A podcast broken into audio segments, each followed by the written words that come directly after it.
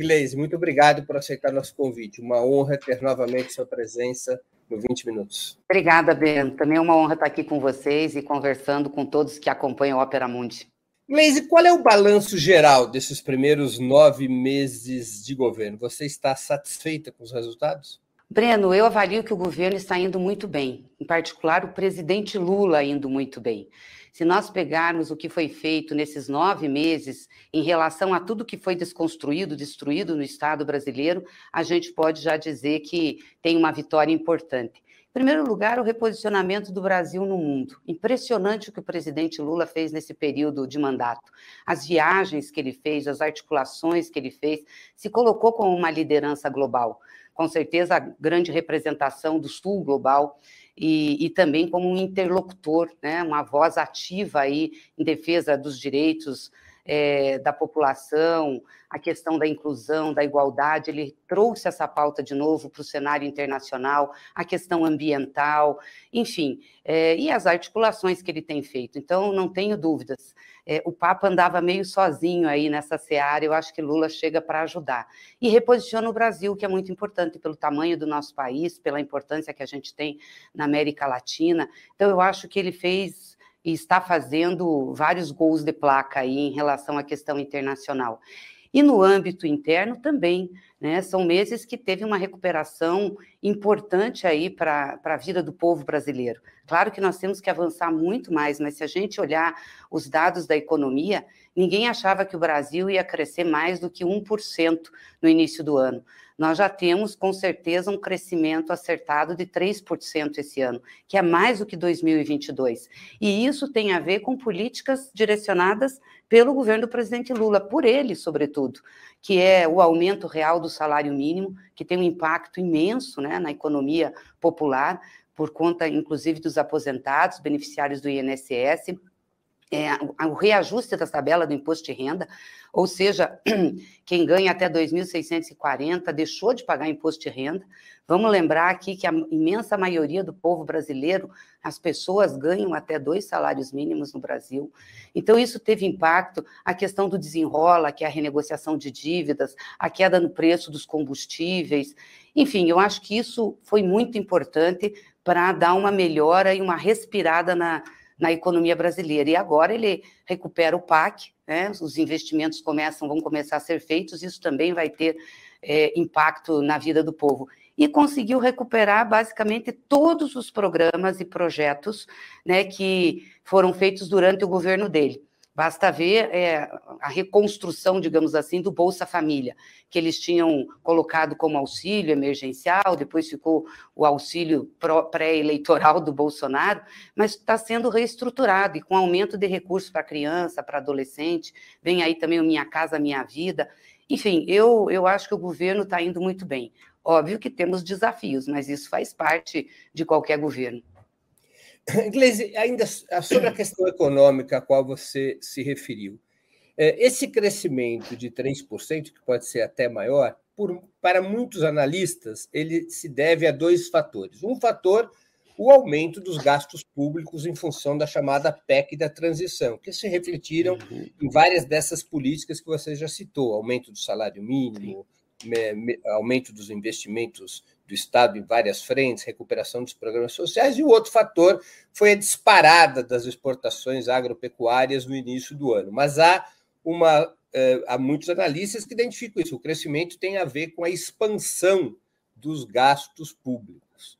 No próximo ano, a coisa vai ficar mais difícil, de acordo com o novo marco fiscal que foi proposto pelo governo e aprovado pelo parlamento. Esse novo marco fiscal determina, determina um limite mais moderado para a despesa pública que a emenda 95, que era draconiana, do teto de gastos, mas impõe restrições rigorosas ao investimento estatal e metas duras de resultado primário já a partir de 2024, quando o compromisso é zerar o déficit.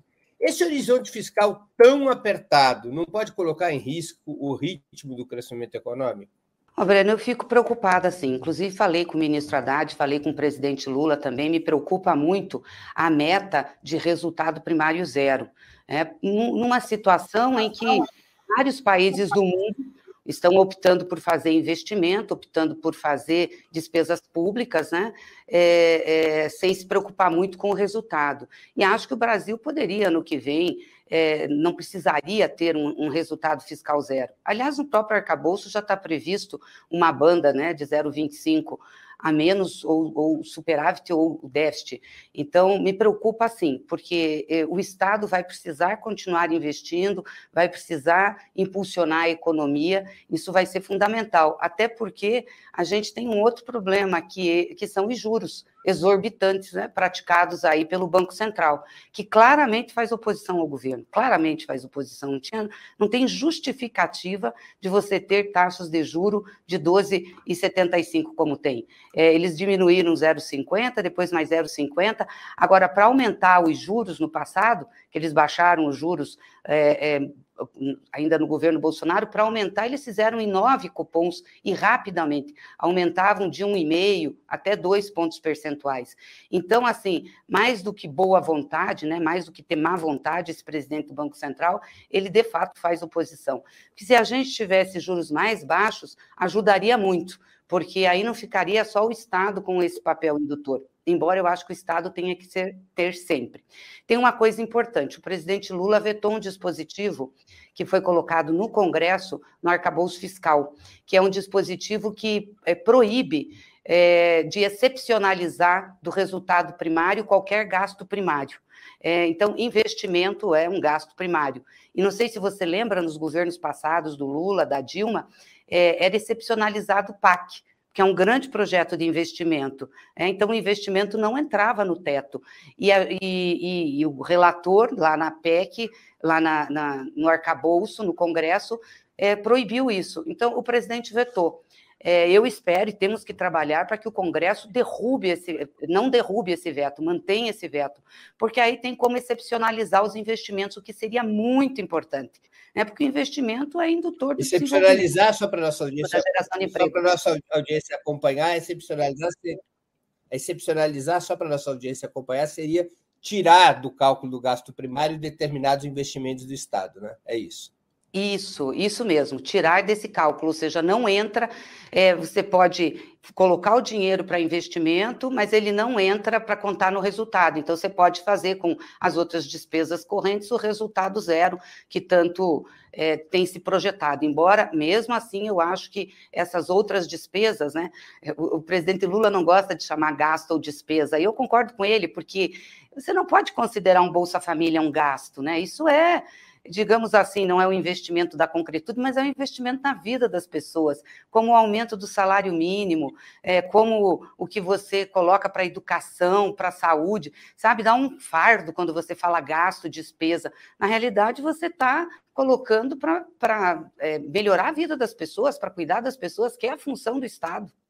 Gleisi, é, o ministro da Fazenda, Fernando Haddad, ele tem reiteradamente afirmado que desta vez um novo ciclo de desenvolvimento não virá pelo lado fiscal predominantemente, mas pela ampliação do investimento privado, que deveria ser estimulado, ele sempre defende isso, por uma política monetária mais flexível, com taxas menores de juros. As afirmações dele costumam ser: o crescimento não virá pelo lado fiscal, virá pelo lado monetário. E defendendo isso, que o carro-chefe dos investimentos tem que ser um investimento privado dessa vez. O PT sempre defendeu que a locomotiva do desenvolvimento seria o Estado e o investimento público. O que mudou nessa perspectiva? Não, acho que não mudou. O, veja, Breno, o investimento privado é importante. Aliás, ele é o grande investimento do país, não é o público maior, o público é, é, é, menor. Então, o investimento privado é muito importante. Agora, o Estado é fundamental, inclusive, para induzir esse investimento. Então, além do Estado fazer investimento direto, que a gente precisa, como em muitas obras do PAC, né, que, que, que já estão por aí, a questão da educação, aumento físico da rede escolar, é, Minha Casa Minha Vida, que é investimento na veia, né, porque mexe com toda a construção civil. Então, além de pôr dinheiro para esse tipo de investimento, o Estado também tem que induzir o investimento privado. Então, uma política de crédito acessível é importante. Por isso, o papel do BNDES é tão importante. Então, assim, eu não vejo contradição no que é, no que o ministro falou com o que a gente sempre caminhou. Eu acho que as duas coisas têm que caminhar junto, elas não são excludentes e não podem ser excludentes, né, né, no formato da economia, da sociedade que vivemos. Então, o Estado precisa se preocupar em induzir o investimento, induzir o crescimento e também fazer a sua aplicação direta. Você, por exemplo, falou na questão da agricultura, né, que ela foi importante na formatação do PIB.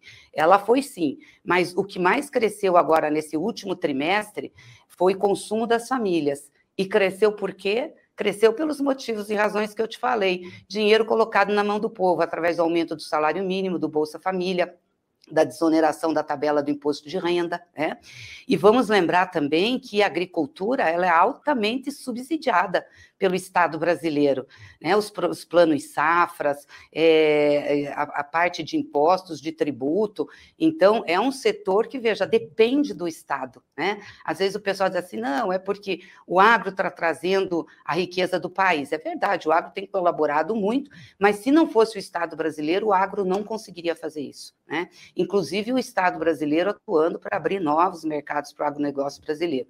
E nós precisamos ter também uma política industrial, né? O Brasil é um grande exportador, mas é um exportador de matérias básicas, né, de commodities, soja, milho. Agora somos o maior produtor de milho do mundo, né, estamos exportando muito, mas nós precisamos industrializar, colocar, agregar valor. Por exemplo, nós somos um dos maiores produtores de café mas não somos nós os maiores exportadores de café empacotado, de café pronto para beber. A gente exporta grãos, um outro país compra e faz o processo de industrialização. É, então, a gente precisa agregar, precisa ter um plano industrial, e nisso o Estado também pode induzir. Então, acho que as duas coisas, a gente tem que induzir é, o investimento privado a ser cada vez maior, porque ele gera é, empregos, e o Estado também tem que colocar dinheiro, porque isso também gera emprego, e o Estado acaba impulsionando esses investimentos privados também. Agora, Gleisi, eu queria insistir um pouquinho nesse tema, porque é uma pergunta recorrente dos nossos espectadores para compreender a situação. No primeiro, nos primeiros dois governos Lula, a taxa de crescimento dos gastos públicos foi, em média, 6,5%. Nos governos Dilma, foi um pouco menor, perto de 5%. Além disso, naquela época, as capitalizações das empresas estatais, que é uma outra forma de investimento público, não contava nem no teto de gastos, na verdade, contava para efeito de gastos primários. A rota dos governos do PT era claramente de expansão do gasto público, com o Estado assumindo um papel cada vez mais relevante na economia, até para poder ordená-la. Nesse momento, o teto de gastos públicos está em 2,5%. E se o governo quiser capitalizar as estatais para elas poderem aumentar sua capacidade de investimento, essa capitalização vai contar no gasto primário. Eu repito a pergunta de outro jeito. O marco fiscal, embora ele possa ser explicado pelas circunstâncias políticas, etc., não representa um contraponto à tradição programática do PT e de seus governos? Veja, Breno, é, eu acho que tem, vai ter uma limitação, sim, em relação a, a, gastos públicos, né, a despesas públicas ano que vem, se continuar absolutamente como está é, o arcabouço fiscal, o marco fiscal. Né? A gente alertou isso, já conversou sobre isso, já conversamos com o ministro Haddad, com o presidente Lula, e eu acho que o Congresso Nacional tem que fazer uma mudança. Agora, na LDO, pode fazer essa mudança, que é de dar uma permissão para expandir os gastos públicos. Veja, os governos Lula e Dilma foram governos que investiram muito no povo, né? É, é, colocaram muitos recursos públicos à disposição dos mais pobres, do povo trabalhador. É por isso que o povo não esquece de Lula, porque, como diz o presidente, a gente colocou o pobre no orçamento. E foi a primeira vez da história que, de fato, isso aconteceu, porque sempre a pobreza, né, os que mais precisavam, era uma paisagem, e só eram socorridos em algumas emergências, de forma pouca, e quando dava, porque sempre a preocupação era com outros setores. Lula inverteu isso. E isso, com certeza, é uma das das questões que faz com que o povo lembre dele e fez com que ele voltasse a governar o país. Então, é óbvio que a gente tem essa preocupação, fazemos essa discussão e vamos fazer no âmbito do Congresso, da LDO agora, é, uma discussão para que a gente possa é, é, reverter pelo menos essa questão do fiscal zero, né, que a gente possa ter um pouco mais de recursos, porque isso interessa ao Brasil, interessa ao povo brasileiro. E o Congresso Nacional tem essa responsabilidade. O Congresso Nacional fica pressionando, pressionando, pressionando para ter arcabouço fiscal. O relator foi extremamente rigoroso, piorou demais o que foi mandado para o Congresso, mas, ao mesmo tempo, fica lá, dando isenções, é, querendo mais recurso para emendas, é, fazendo né, proselitismo com certos setores para diminuir impostos. Não pode ser assim. O Congresso tem que ter responsabilidade com a maioria do povo pobre. Então, nós vamos fazer esse embate, sim, para que a gente possa ter mais flexibilidade ano que vem. Para cumprir a nova norma, a nova norma fiscal, o governo parece jogar todas as fichas na expansão da arrecadação, incluindo a taxação sobre os super ricos, que já está proposta uh, pelo governo Lula. Mas várias autoridades da Fazenda e do Planejamento acham que os mínimos constitucionais para saúde e educação poderiam ser uma ameaça às contas públicas.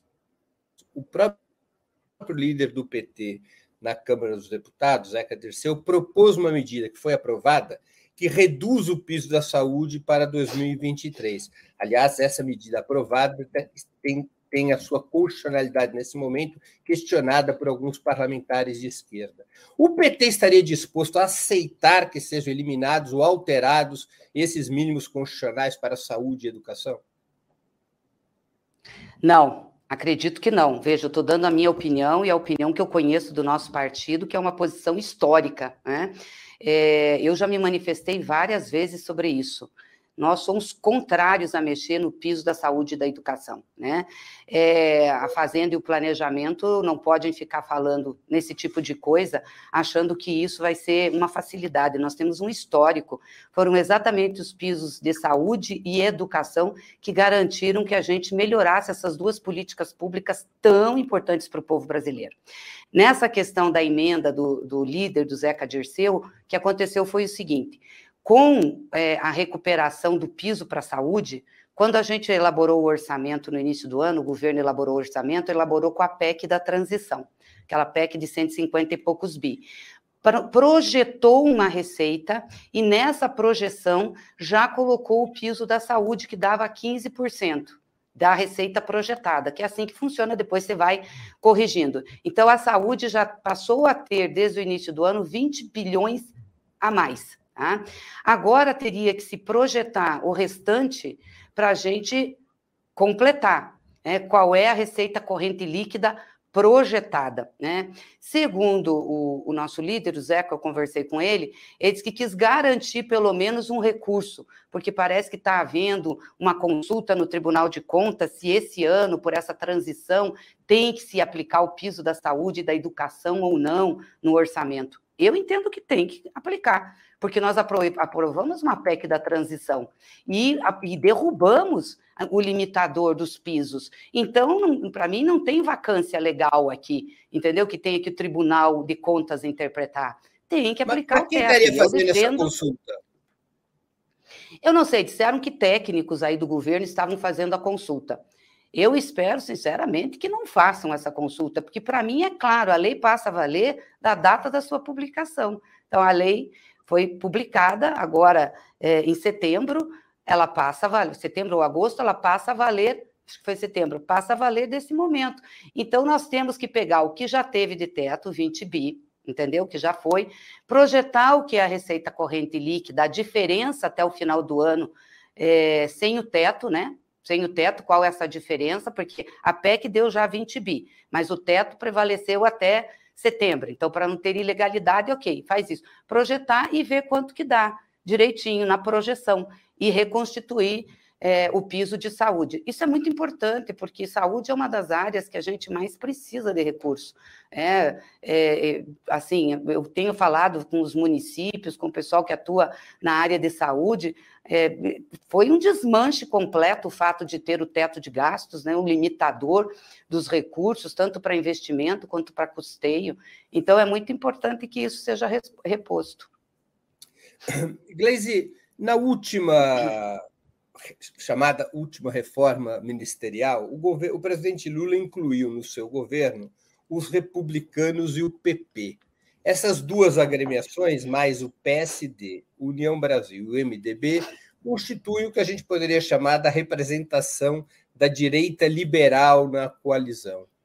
É, essa mini reforma ministerial, essa inclusão desses setores mais conservadores no governo, na sua avaliação, na sua avaliação, garante aprovação de projetos como a taxação dos super ricos e outros que são essenciais tanto para o investimento na economia quanto para implementar o programa de combate à desigualdade social pelo qual o presidente Lula foi eleito. Os partidos republicanos e PP, nos, nos últimos dias, fizeram várias declarações de que se mantêm independentes, de que a ida dos ministros para o governo não é garantia de voto.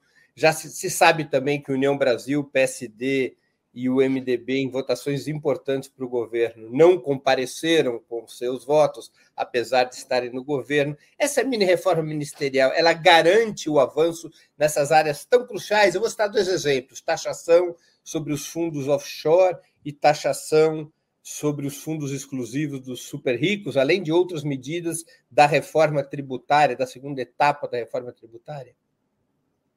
Olha, aliás, só antes de responder, muito importante essas duas medidas, né? E eu acho que a Fazenda foi muito firme nisso, de mandar as medidas, tanto a taxação dos fundos offshore como exclusivos. Não é possível que os mais ricos, os bilionários, não paguem tributo nesse país caia é, nas costas do povo mais pobre. É óbvio que aquele Congresso é conservador e você acabou de dizer que é liberal.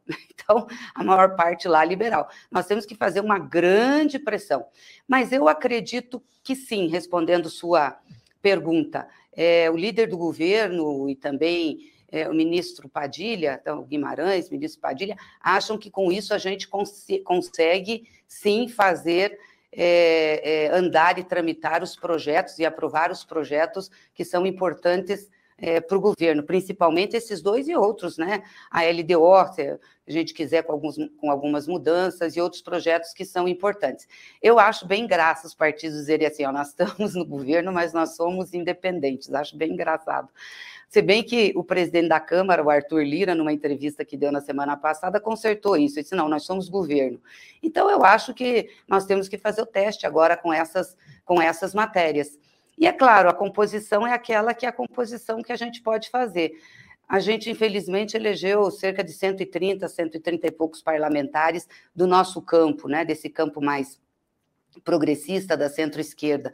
Temos que nos preparar para elegermos mais deputados. Às vezes a gente foca, né, e, e essa campanha mostrou isso, muito na, na, na candidatura a presidente, é normal, e a gente queria muito eleger o Lula, e acaba não discutindo com a população a importância que tem de eleger parlamentares alinhados com a visão do projeto do presidente da República. Aí acontece o seguinte: às vezes até o prefeito de uma cidade apoiou o Lula, mas pediu voto por um outro parlamentar, porque esse parlamentar levou muito emendas para a cidade, então ajudou a cidade. Ele, não, então vote nesse, vote no, no, no meu deputado, e acaba elegendo a Câmara com esse perfil. É óbvio que a gente gostaria de ter uma composição que fosse mais do campo progressista da centro-esquerda, mas a realidade da vida é essa. E a gente tem que respeitar o que o Congresso eleito e fazer a composição e procurar não desviar da centralidade do projeto que nos trouxe até aqui. Lise, é, na Colômbia, o presidente Gustavo Petro enfrenta uma situação, do ponto de vista parlamentar, muito parecida com a do presidente Lula, é até pior o, a, o, pacto histórico na Colômbia, que é a coalizão que elegeu o Petro, ela não tem 15% dos deputados.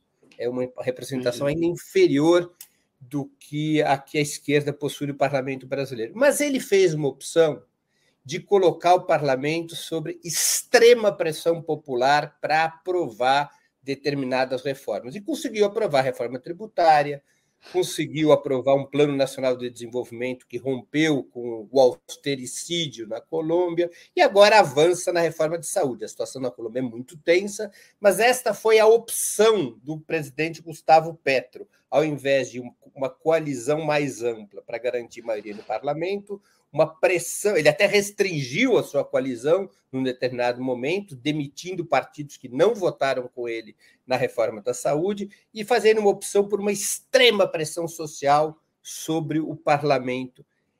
Esse modelo seria execuível no Brasil? Se não, por que, que não é possível nós vivermos aqui no Brasil esse tipo de modelo no qual a sociedade é chamada a pressionar o parlamento, como aliás aconteceu durante a Constituinte de 87 e 88? Eu acho, Breno, porque a gente perdeu muito o grau de mobilização popular, demais, né? É, e a gente tem que retomar isso. Acho que aos poucos estamos retomando, fizemos mobilização para enfrentar o golpe contra Dilma, mobilização contra a prisão do Lula, é, os movimentos sociais se recompuseram, mas a gente passou por um período de muita, muita destruição dos movimentos. Esses últimos anos foi exatamente para esvaziar os movimentos sociais, né? Teve perseguição, questão do movimento sindical, a própria sustentação do movimento sindical quebrou muito isso. E eu acho que nos nossos governos passados a gente também não incentivou como devia a participação popular, a organização popular. Eu espero que agora a gente possa fazer isso, né? possa, o partido, tá, o PT está muito voltado a isso, né? em, em manter vivos os comitês populares, a, as organizações de base, a relação com os movimentos sociais, e acho que o governo precisava também dar uma olhada como fazer com que é, o povo possa acompanhar a execução dos programas e projetos. Eu sei que o presidente Lula está retomando os conselhos, está retomando as conferências, acho isso muito importante. Agora, lá na ponta, né, como que a população pode se organizar para acompanhar efetivamente aquele programa, aquele projeto? É, de que forma ela pode ver que aquilo é uma decisão política de ser feita, não é uma coisa que nasce é, do Estado como um todo. Quer dizer, tem uma decisão política de retomar o Minha Casa Minha Vida na faixa 1, tem uma decisão política da reestruturação do Bolsa Família, é, tem decisão política de retomar os programas de cisternas no Nordeste. Então, as pessoas precisam entender isso. Tem decisão política é, de, de uh, reajustar o salário mínimo. As pessoas precisam entender isso. É uma decisão política. E nós precisamos disputar a política. É óbvio que precisamos, nós temos que politizar o debate. Não dá para quem está à frente do Estado, e mesmo nós que somos um partido, que é o maior, maior partido né, da base mesmo constituída do presidente Lula, que é o PT, não dá para a gente achar que não foi nós estamos fazendo as entregas e isso tem um poder de conscientização na cabeça das pessoas, né? E, nas, e a gente não trata da disputa política nessa relação. Tem que fazer disputa política, Acho que isso é muito importante. É, PT faz parte, é o principal partido da coalizão, faz parte da coalizão, mas qual é o grau de independência do PT na coalizão? O PT pode criticar o governo, muitos setores da imprensa conservadora te criticam porque você, algumas vezes, coloca uma posição do partido que é contraposta ou diferente é, àquela que o governo defende. É, como é que é essa relação do PT com o governo? Qual é o papel do PT no governo?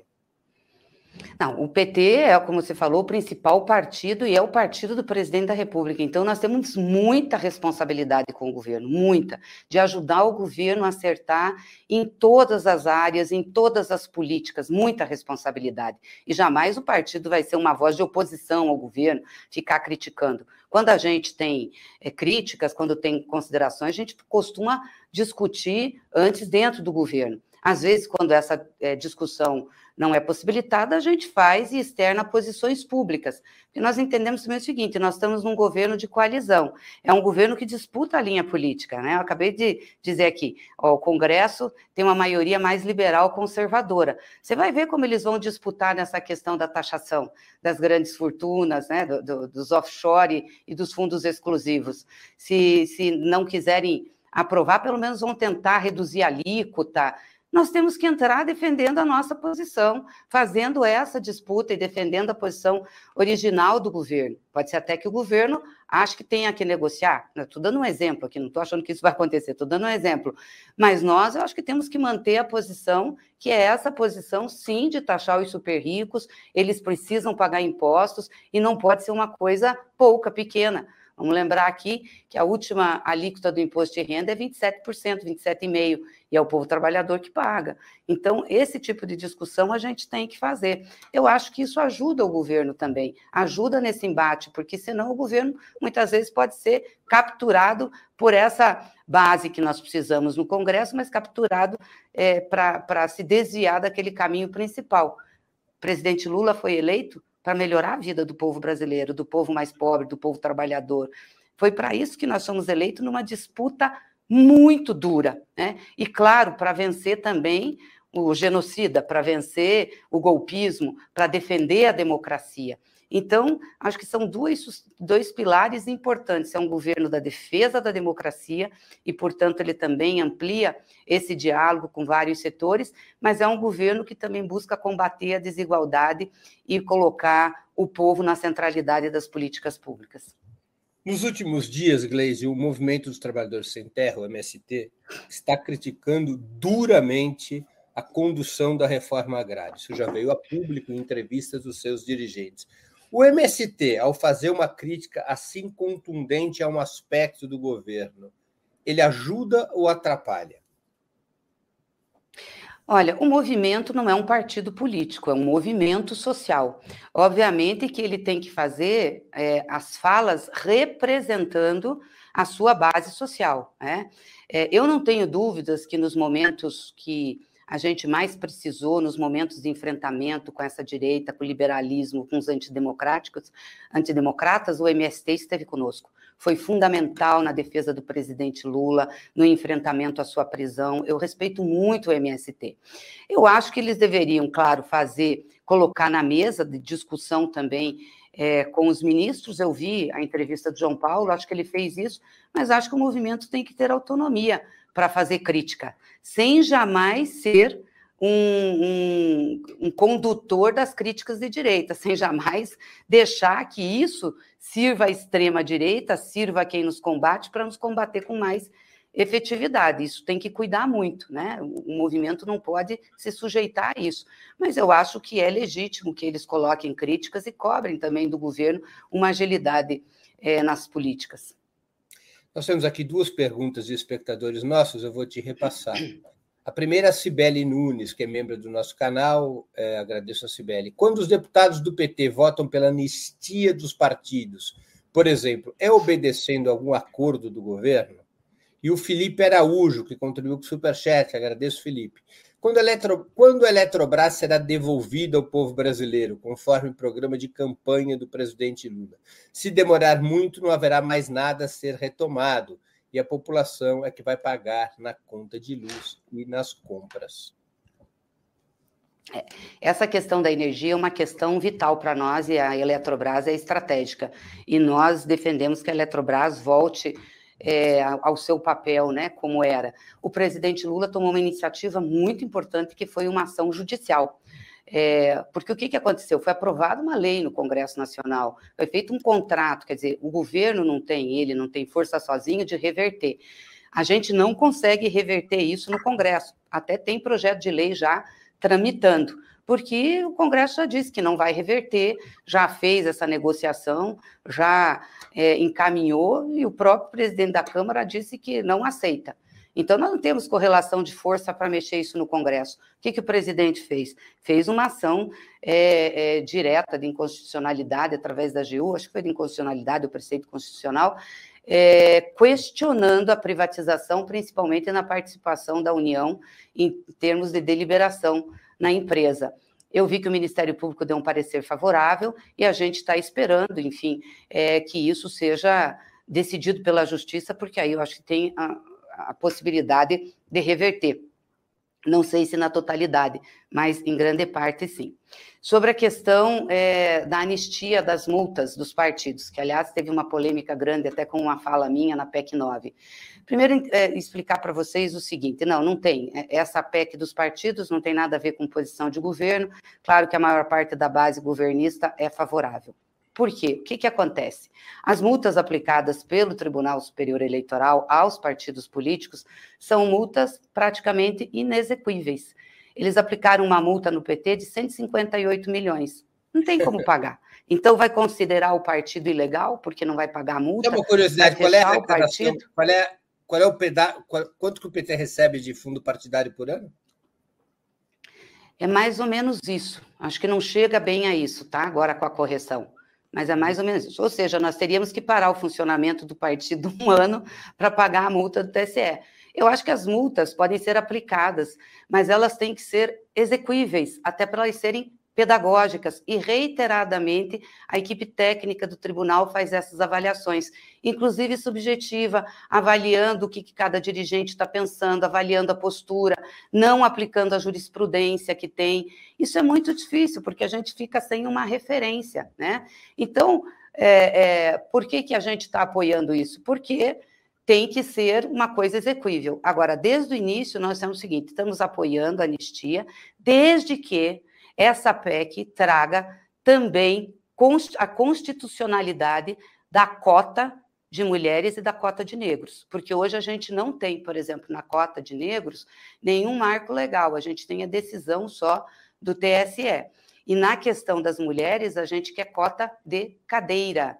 Por que cota de cadeira? Porque a cota de cadeira também traz, é, eu não diria uma penalização, mas pode ser quase que considerada assim, política. Né? Não adianta ter só pena pecuniária, não estamos tratando de multa de trânsito, tem que ter penalização política. Então, o que, que a cota de cadeiras traz?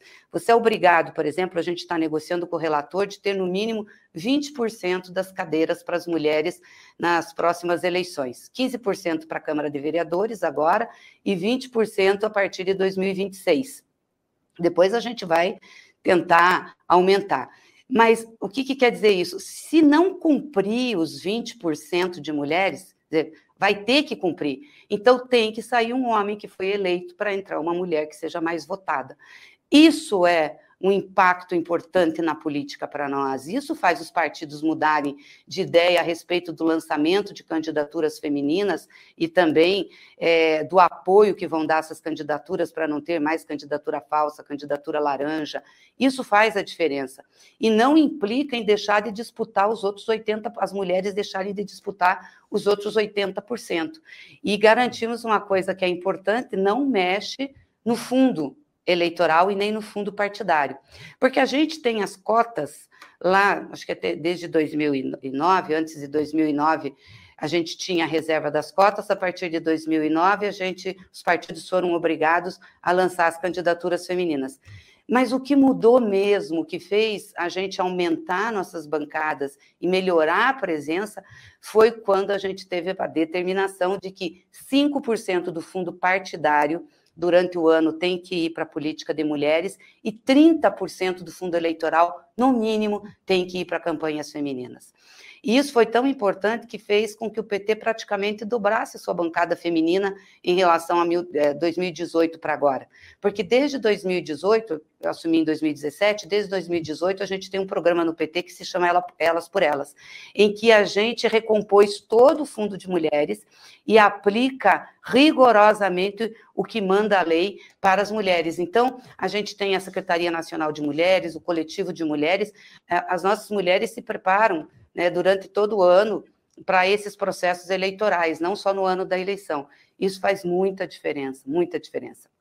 Nós teríamos que regulamentar algo é, em relação aos negros, é, a cota racial. Estamos tentando fazer isso. A gente queria que nessa PEC não entrasse cota de candidaturas, porque é diferente de mulheres. Você não tem um percentual homogêneo de negros e negras em todo o Brasil, em todos os estados. Então, por isso que o TSE também entendeu que tinha que ser um recurso pelo número de candidatos inscritos para concorrer. Agora, a gente acha importante ter um mínimo constitucional de recursos, que nem a gente faz para as mulheres, no mínimo 30%, porque isso garante é, a, a viabilidade, garante o financiamento, e depois o resto aumentando. E nós tivemos um problema, Breno, que eu acho que é importante explicar para o pessoal aqui, para entender também por que, a gente está apoiando essa anistia das multas. Nós tivemos um problema com o tribunal na cota de negros e negras, porque hoje é por autodeclaração. Então, você vai ser candidato no partido, você se declara preto, pardo, branco, né? E, e isso vai ao tribunal. Você olha as fichas, vai ao tribunal. Nós, quando olhamos a autodeclaração do partido, levamos um susto porque tinha muitas pessoas brancas ali se autodeclarando pardas, negras, entendeu? E no isso é uma coisa PT. horrível. É no próprio PT, é. E nos outros partidos também teve esses problemas. Aí o que, que nós fizemos? Nós fizemos com a nossa Secretaria de Combate ao Racismo, que é o companheiro Martius, que vocês você conhece, fizemos uma comissão, o coletivo da secretaria fez uma averiguação sobre essas cotas. E aí, quando foi a autodeclaração, 48% das candidaturas do partido se declararam pretas e pardas. Quando a gente fez é, essa comissão, nós verificamos que 32% eram pretos e pardos. O resto não entrava né, na, na, na, na qualificação.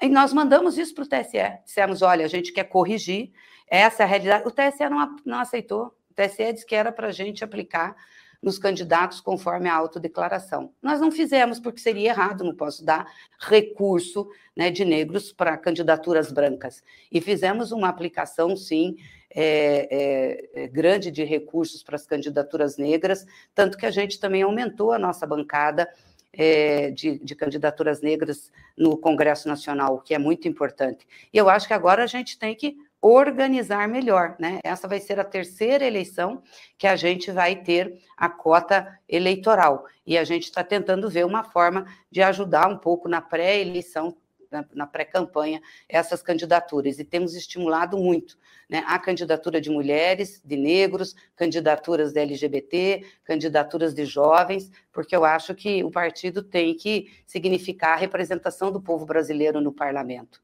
Agora, é, é um desafio constante que a gente tem. Gleisi, há um forte movimento por uma mulher negra e progressista no STF na indicação da vaga eh, que será aberta com a aposentadoria da ministra Rosa Weber.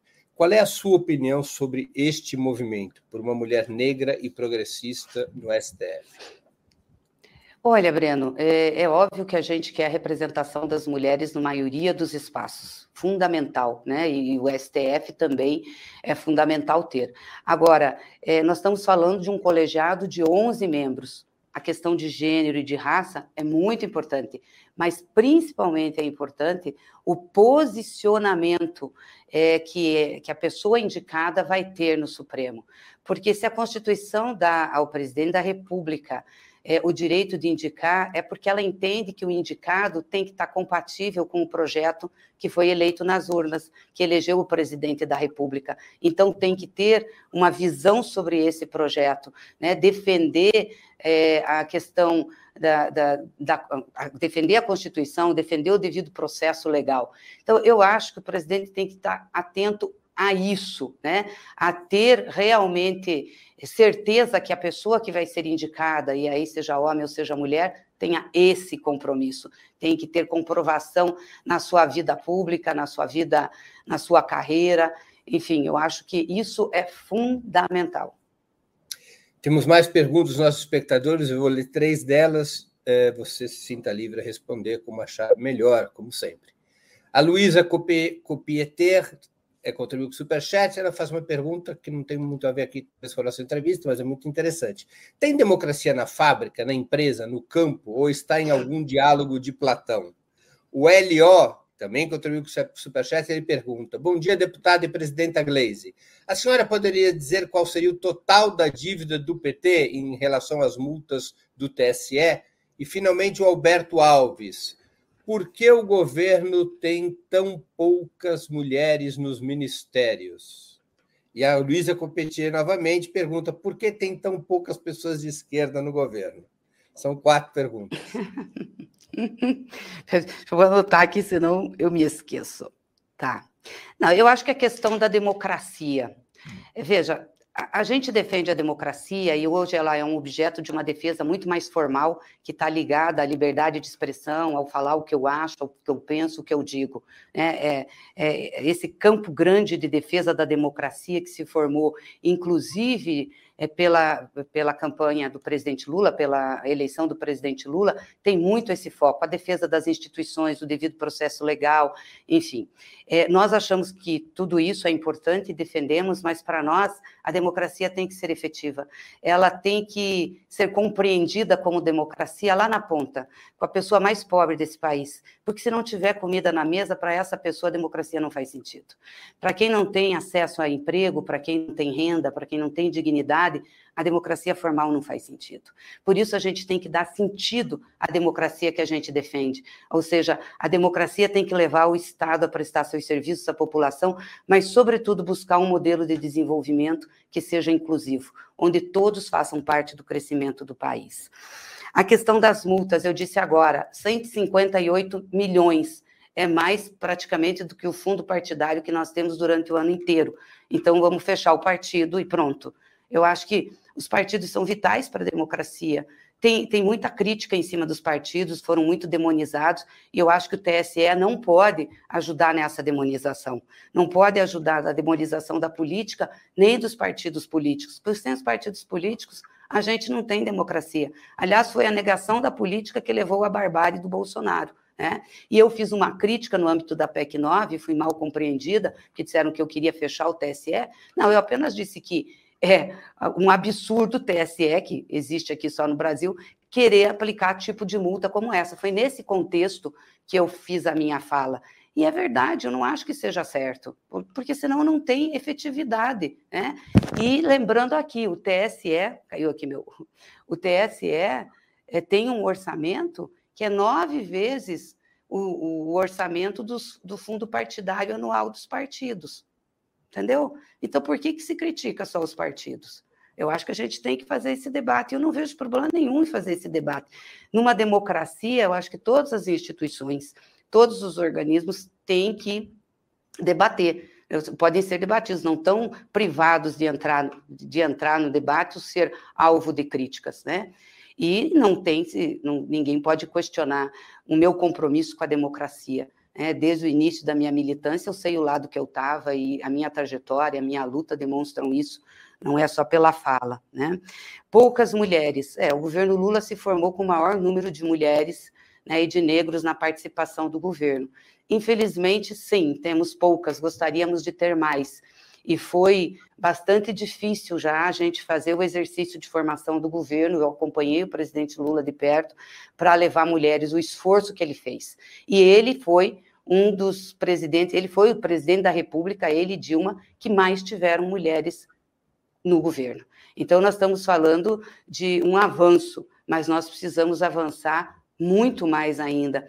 E precisamos ter mais mulheres presentes na política, na lida com o Estado, na lida pública, estimular, incentivar, para que a gente possa ter cada vez mais quadros e lideranças femininas para a gente indicar para todos os cargos que forem possíveis. E de esquerda, olha, nós temos, é, eu acho que a maioria dos ministros estão ligados ao campo da esquerda, não da direita. É, nós temos 37 ministérios, é, temos 3, 6, 9, é, 10, 11, 12 agora ministros, a maioria que, que são desse campo mais é, da centro-direita e de direita, e o resto são indicados, se não são do PT, do, do PSB, do, do PSOL, pessoas que às vezes não têm ligação partidária, mas são do nosso campo, né?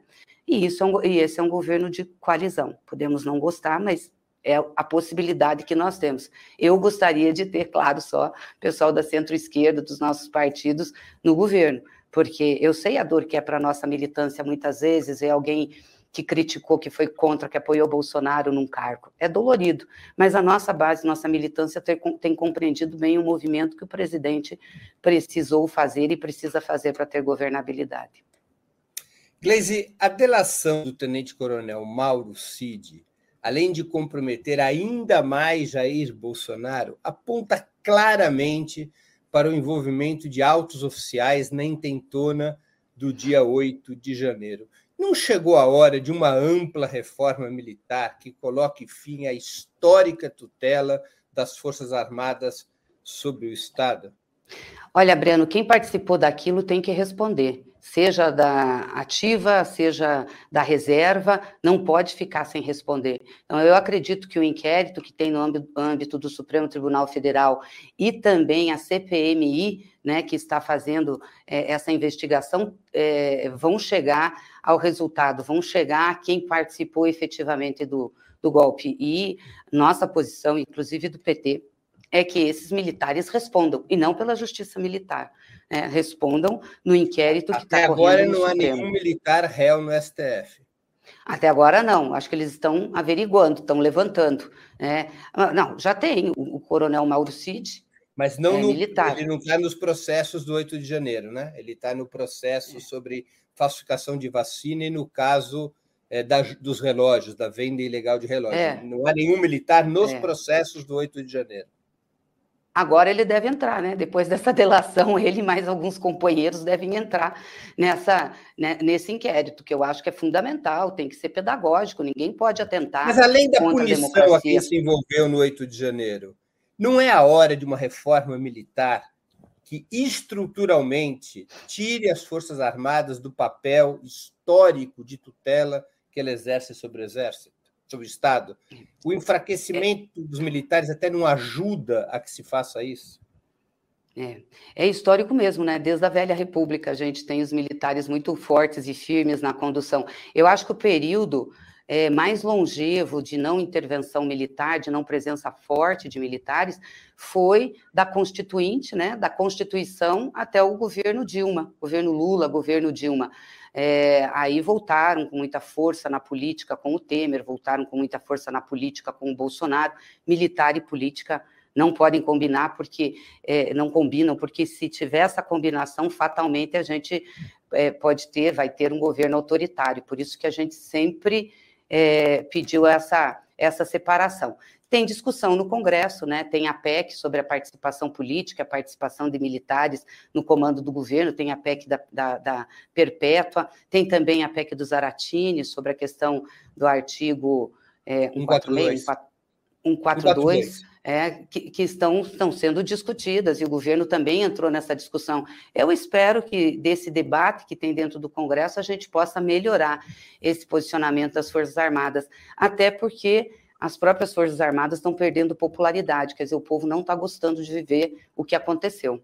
Muito bem. Gleise, nós estamos chegando ao final da nossa entrevista e eu queria te fazer duas perguntas que eu sempre faço aos nossos convidados e convidadas antes das despedidas. A primeira é qual livro você gostaria de indicar, e a segunda, qual filme ou série teria para sugerir à nossa audiência? Hum. Não, livro é um que eu acho que tem a ver um pouco com o debate que a gente está fazendo aqui, da Chantal Mouffe, que se chama Por um Populismo de Esquerda. A gente fala muito do populismo, populismo de direita. Né? Populismo é atender o povo, né? é, é, falar uma linguagem do povo e atender as reivindicações populares é, e fazer uma disputa de posicionamento né, com quem trava é, é esse atendimento ou quem trava o Estado para não atender a maioria da população. Então, eu gosto muito da Chantal, então recomendo. Eu, eu assisti um filme esse final de semana que se chama Paraíso. É, é a visão do que eu acho que o capitalismo faz com as pessoas, o neoliberalismo. É, é um filme que fala sobre a venda de tempo das pessoas, de idade, aonde os ricos compram idade dos mais pobres para ficarem jovens. E eu olhando a sociedade que a gente tem, claro, é uma ficção e tem um romance junto, mas olhando a sociedade, como a gente vê diferença mesmo é, entre ricos e pobres, né? É, é, no aspecto o Lula diz uma coisa que eu acho muito importante. Ele diz assim: ó, quem nunca passou fome na vida não fica feio, envelhece mais devagar. E é verdade. Então a gente olha para a nossa sociedade e eu acho que esse filme ele chama atenção para isso, né? E, e, eu assisto uma série que eu gosto, que aliás não consigo terminar. Esse, mas só uma tempo, pergunta: é esse filme é de produção americana? Puxa, eu não vi se é inglês ou americano. Eu acho que é americano. Eu não realmente da, não Net, vi. Eu, quem estiver nos ouvindo, não estiver assistindo. Da Netflix, é. É da Netflix. É. Eu tá clico bom. lá, não olho muito a ficha técnica, porque me interessou muito o resumo do filme, entendeu? Venda de tempo. Eu digo, gente, que doideira isso, né? Que coisa mais maluca. Mas é um pouco isso que acontece, né? A maioria do povo trabalhador dá a sua vida, dá seu tempo, dá sua juventude para sustentar um sistema que é tão injusto. E, e, tem uma outra série que eu estou assistindo que eu não termino, que é Auckland, que fala sobre a guerra é, com a Escócia, enfim. Eu acho muito legal porque dá uma dimensão da luta que eles fizeram, também um romance, claro, mas da luta que eles fizeram para resistir aos ingleses. Então, eu gosto muito. Mas eu tenho pouco tempo, eu não consigo terminar. Não consigo terminar a série. Gleise, eu queria agradecer muitíssimo pelo seu tempo, por essa conversa, como sempre, tão interessante e provocativa para todos que puderam acompanhá-la ao vivo ou que irão assistir depois gravado. Muito obrigado por, no meio do que é a sua agenda eh, infernal, ter aceito mais uma vez nosso convite para uma entrevista. Essa agenda animada, né? Minha agenda é animada, de tédio eu não morro de jeito nenhum. Não, eu também queria agradecer a você, Breno, para parabenizar aí pelo programa, pelo sucesso que tem o canal, agradecer a todos que participaram, espero que eu tenha conseguido responder, eu não consegui ler todas as mensagens que estavam ali embaixo, mas você me passou algumas, é, responder e também ter sido clara sobre nossa posição. É um grande desafio para nós, a prioridade é o governo Lula dar certo,